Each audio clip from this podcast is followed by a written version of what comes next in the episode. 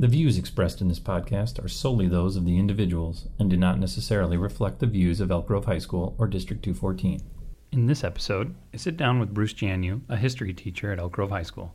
We both recently watched Most Likely to Succeed and have since been inspired to try new approaches in our classrooms. Bruce started a project in which students could choose to create a podcast on World War I as an alternative assessment to the traditional metrics. Our conversation pushes the boundaries of what a traditional classroom could be and how do we engage all of our students. I hope you enjoy.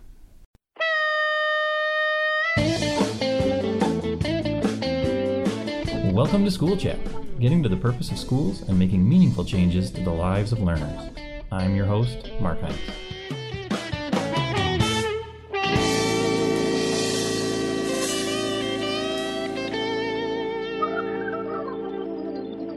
After watching that um, that movie that you you made me come down and watch. I didn't by make the way. you you come did. down and You watch. you put a lot of peer pressure on me, and so I came down and I'm like, what am I going to learn from this thing?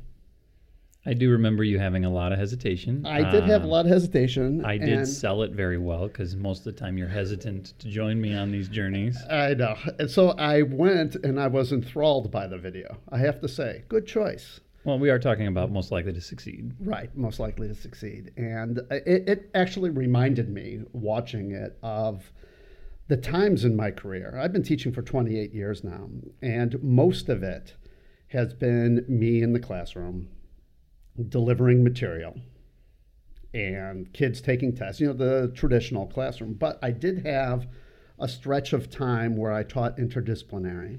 So why do you do that? I mean, when I talk to you as a friend and the things that you're passionate about, I don't get anything traditional out of you. I mean, you are a non-traditional person, and, and I mean that in a very positive way. Like you have so many different passions in your life. You are not somebody that would be in a box. Like I would not picture you, and I'm not using that necessarily in the right way. I don't see what I do in the classroom necessarily as a box. I mean, when I say traditional, I mean more teacher centered. You know, I still, you know, I you know, I try and be as creative as possible in the classroom. I love, and I think one of the best things about teaching history is teaching history through stories.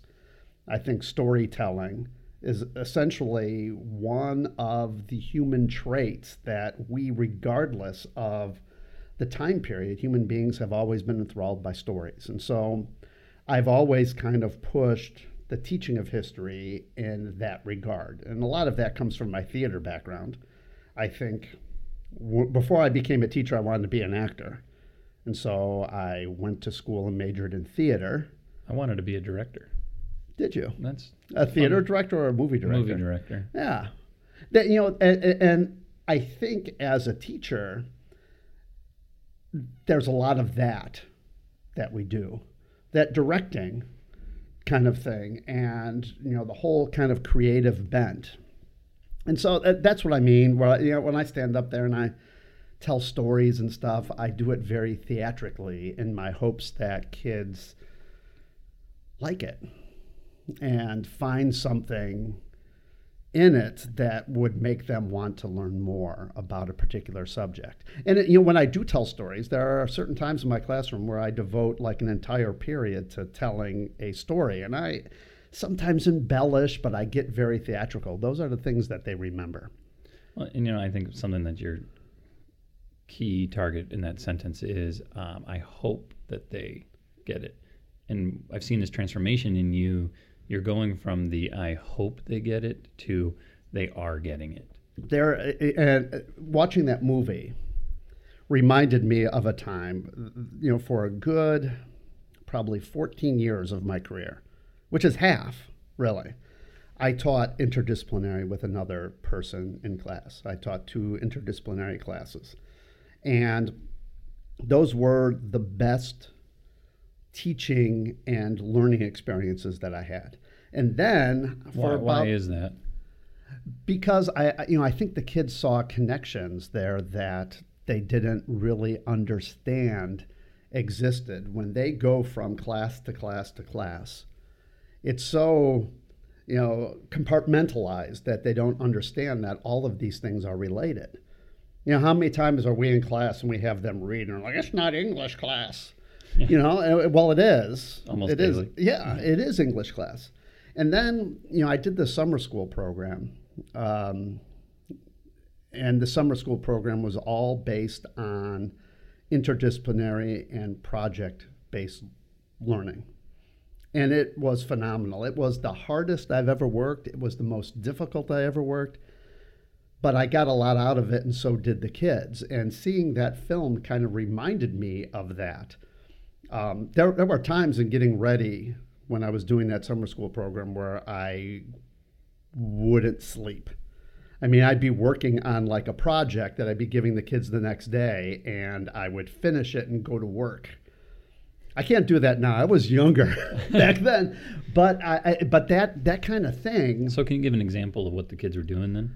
Well, uh, in in that summer school program, the kids um, signed up for a particular class, whether it was history, sociology, English, and so there were was many their different. choice to take the class. It was their choice to take it in this format, and so when the um, class met, they would have a teacher for that class. For example, I taught U.S. history.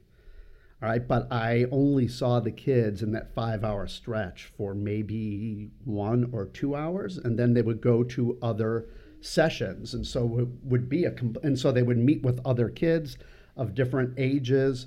They would work on like a common uh, project uh, with the English kids when they're giving like a speech or a presentation.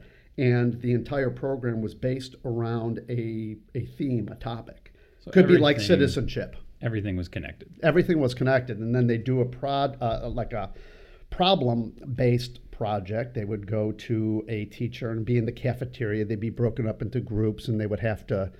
You know, come together. Did they and, have a lot of choice in that? Like, could they decide to explore something that they were interested no, in? No, you know that that's probably something that they didn't necessarily have you know that kind of student if you choice but they did have the choice whether or not to go into the cca program as it was called or kind of a traditional i'm going to take us history and i'm going to be sitting here for five hours do you think if you were doing that today you know with the potential of having like each kid have a device would you have augment that project so that they would have a little bit more autonomy to research the things that May, they were you know maybe. And they did you know i take that back. In some of the cases they had you know like some choices if they were doing a presentation or something else they got to choose what the topic was and what we found out is it started off very small only a handful of teachers were doing it in summer school but then it started to grow because kids were choosing that and a lot of them were not just kids that were in summer school because they failed something. It was kids wanting to take this program and to quote unquote get ahead. Which is really cool to. It is. And so we had a mixture of kids kids that were there because they failed, and kids that were there because they wanted to be there. And that was kind of contagious to those kids that, you know. I feel like that's such a diverse range of experiences. And so you get the kids who are there because they're looking to get ahead. Typically, they're compliant.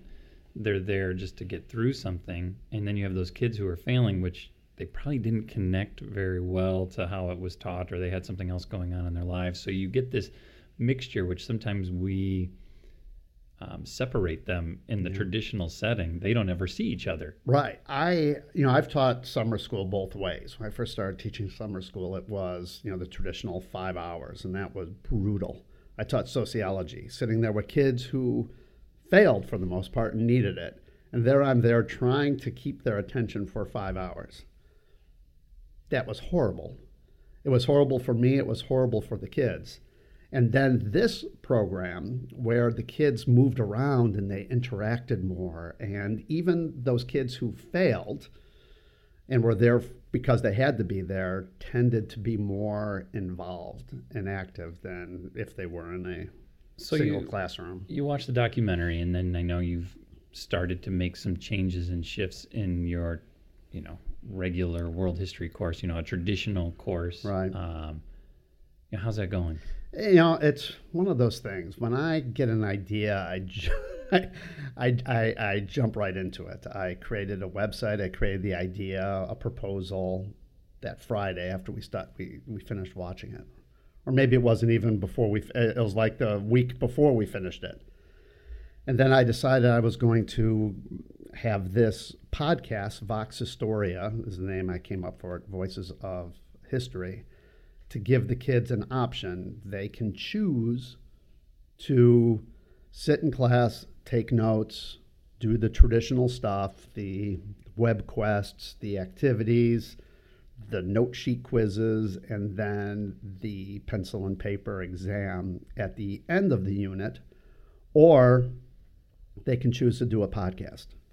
And in that podcast, they would there there are some requirements. They have to um, learn the material, uh, you know, because they're going to be taking a final and stuff. So they had to complete basically a packet of information in which they'll be exposed to everything that everyone else is doing Do you in the think class. eventually you would get rid of that exposure component to it? I don't think so because Okay. they need to because a lot of them come in without knowing a whole lot, and so for them to choose what they want to focus on more, they have to have some type of background. So this is kind of their gateway into It's their gateway. which one hooked and you. right, and it's not. It, it's nowhere near as deep as what we're doing in class. Uh, but it's at least exposure where they'd be like, oh, you know, maybe this thing about, you know, I've got a couple of kids now doing the Versailles Peace Treaty. Um, maybe, you know, they read something about U boats and wanted to do that. But I think exposing them to the history in a very rudimentary way, this is just like background. They're just kind of like taking notes and then deciding what it is they like. And I give them the complete autonomy in choosing So they're a figuring topic. out kind of their voice in this process. You know, which one resonates with them. If it's the U-boats, like why is it the U-boats that Right. kind of connect to you? Right. And then they have to give me an elevator pitch when they come up with their topic and their idea, how they want to uh, get it across. So I sit there, and I've only had one group do it. Um, and so they sat there, and they were kind of excited, you know, to kind of tell me what their topic was um, because they chose it completely, you know, without any input from me. And I told them that uh, if I'm not impressed by their pitch, they're going to have to go back. Um, and I and I've kind of revised it now to be more like it's like Shark Tank. Okay. You know, they've got to kind of sell it to me, and then um, then if I say you know great, go for it, I give them a research sheet that gives the stipulations of where they have to get their research, and part of it they have to find at least one primary source, and they have to find like a scholarly article or something to help them. And is that also just so that it's not surface level? Yeah, I think so. You know, I you know I want them to not just go to Wikipedia. I want them to understand that there's there's layers to this, and there are good sources and there's bad sources and so forth. And that's where we are at now. The two boys that I have doing it, you know, they finished their research. I brought them into this room uh, last week to show them where they're going to record, and they were like so excited. They sat down and they put on these headphones that we're wearing right now, and they just started riffing on the Versailles Peace Treaty. I wasn't even recording, and they were just kind of getting into it. And I was like, oh, this is going to be kind of See, and I, I love cool. that. Like that's what we want school to be, is a place where the kids are excited. I was kind of giddy, actually, when they were sitting here because I wasn't expecting it. And then uh, Rachel was in the other room, and she came in. She's like, "Oh my gosh, I just love this!" And she was she took a picture of them, and uh, I'm gonna I'm gonna post that on, on you know on Twitter uh, soon. So they're going to be recording this week, and uh, you know we'll see how it goes. Um, I'm going to be presenting to the class the option every unit to do this, and I'll be doing it again. And I had other kids that were interested, but they were scared. You know, I had some kids say, you know, I'd like to do it, but can it just can I just turn it into you? They didn't want to go online. That's scary when you're doing it to an authentic audience. I, I think so, and and I said no. I mean, it, that's the whole purpose of this. That it goes beyond me, and that if you really want to do this, you have to understand that you're putting yourself out there. Like right now, the podcast is on Spotify.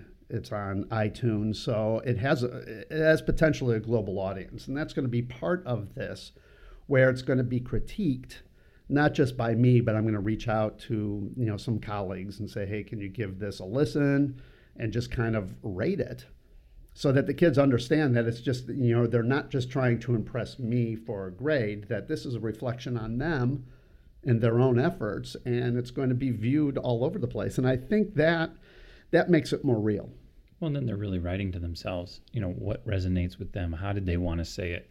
What was the, you know, medium in which they're doing that? Is it a comedic approach? Is it right. a serious tone? Like what what works for them? One of the challenges I think in this project in particular is a lot of kids don't listen to podcasts and they don't know what a podcast is. So I played an example and I did this weekend I did an episode for Vox Historia to kind of just show what can be done. This is just one example. It's kind of a dramatic story, history based with, you know, of course, sources and stuff, but it's told in a, you know, a dramatic way. I want them to understand that, you know, they could do whatever they want. This is the medium, it's audio, but you can get a point across and tell a story and make people feel something. And when you get people to feel something, that means that you felt it too, you know, and that it's something that you think is important. And uh, I think the element of them putting it out there online, you know, uh, makes them more conscious of what they're doing. Absolutely, and I think that's that's kind of the hope is this slow process of getting kids to how do we get that same excitement, that same authenticity to all of our students. Right. I mean, and that's it's not an easy task, but I like that you're moving in that direction. I I just I there are you know for something like this. I you know, I don't think it's for everybody though.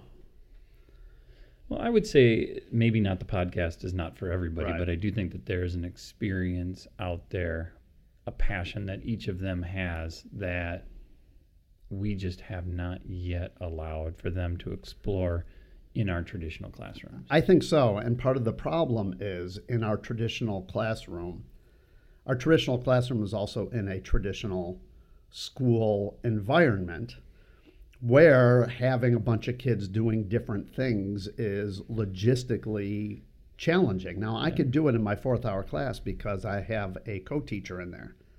So that means that the kids could be working in there, he could be working with kids, and then I could be down you know, helping kids record or something. But like I'm not doing it in my eighth hour class because I can't.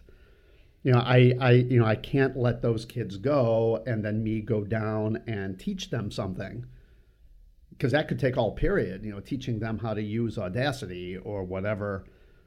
Coming in here and setting up so that they can record and just leaving my class alone. Well, I think what happens here is, you know, your small experiment is moving the school environment to getting there. And that interdisciplinary approach you know maybe you couldn't be there but how do we get it so that you know someone else could help them? Could somebody right. else kind of collectively help out all of this? And if we're all in it every teacher every student is moving towards that process then we kind of control the abilities to kind of be flexible within that. And that mm-hmm. we're not there yet but i think we're moving in that direction yeah, you know, I, I do have, you know, kids in class um, that are, you know, require, you know, a co-teacher in there. And I think for a project like like this, for some kids who struggle in the traditional environment, you know, of taking the multiple choice tests and so forth. Not that that's um, something that you get rid of, but in regard to doing this this process, this podcast, there's there's an they have to write. So it's not like they're they're you know we're disregarding they're reading, writing, they're, writing, they're, they're reading, connecting with others, right? Um, and there'll be times when I will have them in class, like I'm you know I'm starting starting the Russian Revolution and the Armenian genocide this week, and there are certain things that I want everyone to be there for. Um, like when I talk about Rasputin, it's my favorite story to tell. You so I'm going to have everyone there. well, no, and I think that that common experience is not necessarily a bad thing, especially right. if you're using it as a hook, if you're using it as something to sure. potentially connect them to something else. Sure. And I look forward to, you know, seeing this project grow. And I will post the um, link to your student project um, in this post. Um, and I hope to connect with you in the future on where's it at and what's it turned into. Yeah, yeah we'll see. I'm, I, I'm, I'm caution. Uh, you know, I'm, I'm optimistic that it's going to, um, it's going to grow a little bit this semester. Where it goes next year, I have no, I have no idea. And that's exciting. This has been a production of the Elk Grove Collab Lab, building a community of learning at Elk Grove High School and beyond. Subscribe at iTunes or your favorite podcast service. If you've been enjoying our podcast, tell your friends and please give us a review on iTunes. This will help us reach more listeners. Elk Grove Collab Lab can be found at egcollablab.org. Thanks for listening.